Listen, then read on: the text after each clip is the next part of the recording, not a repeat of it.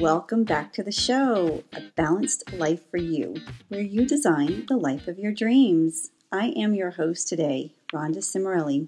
I'm a certified transformational coach helping mompreneurs live a balanced lifestyle without sacrificing personal identity. Well, as always, I have a very special guest on the show today. Oh, hang on a minute. That would be me today. I want to talk to you about self care. What is self care? Well, it's also been known as self love, and it is anything but selfish. Well, today's episode, I want to share some ideas and tips on how to live a balanced lifestyle. I do have a personal story at the end, and I hope you hear something that resonates with you and maybe even makes you laugh a little bit. Well, each and every one of us needs and deserves to take ourselves first. Have you ever been on an airplane and while reviewing the safety checklist, you're instructed to place your oxygen mask on yourself first and then assist others? If you get this wrong, there's a good chance you risk losing the ones that you love. Well, I like this example because it's a metaphor to life. No matter the situation, it's imperative that you put your mask on first. Okay, so you might be thinking, well, hello, um, I have an infant or a very young child who needs must come first. I want to say yes and no to that. You see, your oxygen mask in life could be when you get the sleep that you need in order to renew your energy, or you feed yourself nutritious foods, continuing an exercise routine, or something as simple as keeping up a skincare routine that takes up all of two minutes in the morning and two minutes at night. Or maybe even it's just shaving your legs. It's about doing something for you that makes you feel good. Now, does that mean go out every night if that's something that you enjoy and leave the kids and hubby at home? Well, no, absolutely not. But it does mean in order to be our best, you know, you want to be the best mom, the best wife, the best businesswoman, and even the best friend. Well, you must refill your cup first. It's rather difficult to pour from an empty cup, wouldn't you say? Yet, why do so many women feel guilty when they put their needs first? Is it society? Does society dictate the amount of time and level of self care that we deserve or are allowed to do? Are we comparing ourselves to other? Well, that probably has to do with personal values, and honestly, we can get to that topic on another day. Well, all right now, so we've discussed that it's important to take care of yourself. So let's take a deeper look at what that really means. Well, according to the dictionary, self care falls under several subtopics. One example is health care. It says self care is defined as any necessary human regulatory function which is under individual control, deliberate, and self initiated. Hmm. Well, I do believe that does cover the list mentioned a little bit earlier. A skincare routine. Why? Well, first of all, your skin is the largest organ on your body. Not to mention that when you look good, you feel good. Or at least that's been my experience with myself and everyone I've ever met. Well, continuing the exercise routine. Well, why? Well, it's necessary for proper health, cardio, and muscle tone. The amount of sleep can have a positive or negative effect on your health, and depending on the amount you decide to get.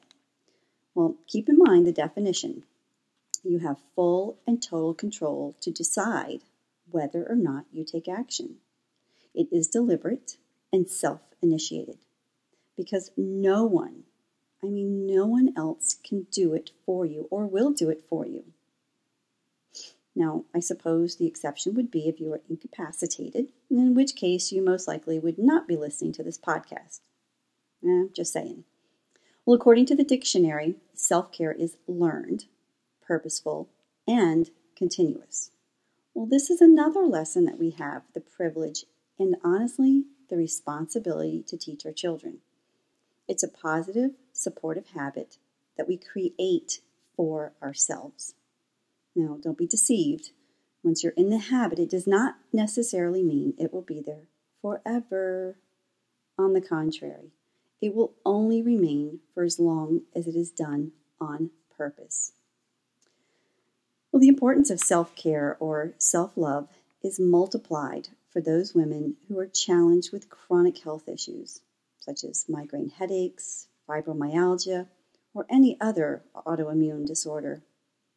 Within the definition, it also states there must be a balance between rest and activity, as well as between solitude and social activities. Resting is imperative to taking care of yourself, and when you fail to identify and take action to ensure your personal care, honestly, you're being neglectful. Is that the purpose? Is that who you want to be known as? A neglectful woman? And if you neglect yourself, where else does that follow you? I know for myself, this is just one of, one of many life lessons that, although simple, it's not always easy to implement. I can remember as a young woman, I was concerned about my appearance. You know, braces, acne, the awkwardness of teenage years. I was one of the unfortunate ones that got to experience acne until my early 20s. Yeah, wasn't that fun? Well, that was only because it wasn't until my early 20s that I was introduced to an amazing skincare system that finally cleared up my skin and even softened the scarring from facial lacerations that were due to my car wreck.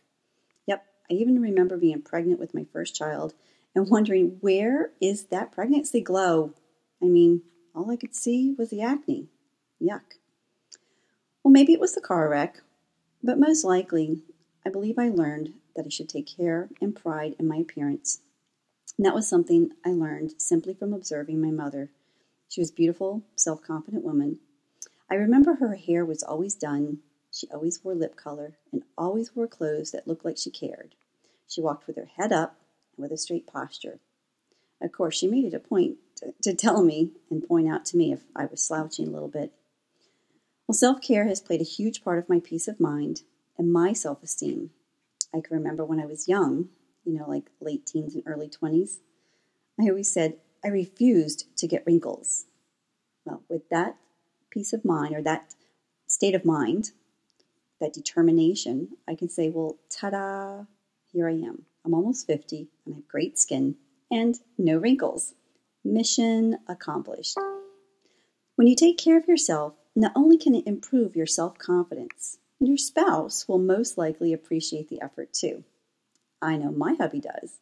He really appreciates the fact that, honestly, I shave my legs every day. Yep, even after having a new baby. Why? Well, it was important to me, and it makes me feel good. And honestly, I hate those stubbly leg things. So, what is the importance of all this? Well, I guess that's really up to you to figure out. It is an individual decision as to what you will do, when you will do it, how you will do it, and why you will do it. But my mission here is to simply help women live a balanced lifestyle to be happy and healthy. I want to be able to offer information and inspiration to you, my listeners. I appreciate you so very much. So please drop a note to me. You can send it to Rhonda at a balancedlifeforyou.com. Let me know what you love about your life or what areas are off balance for you. Check the notes for this episode for the actual address. If by chance you've listened to this episode and you're realizing you've been neglecting yourself, don't beat yourself up. You can begin today. Do something your future self will thank you for. That could include scheduling a personal discovery session with me. Let's make a life design strategy that includes self love starting today. Well, if you found this content helpful, don't forget to rate the show with five stars. I want you to dream big and see you next week.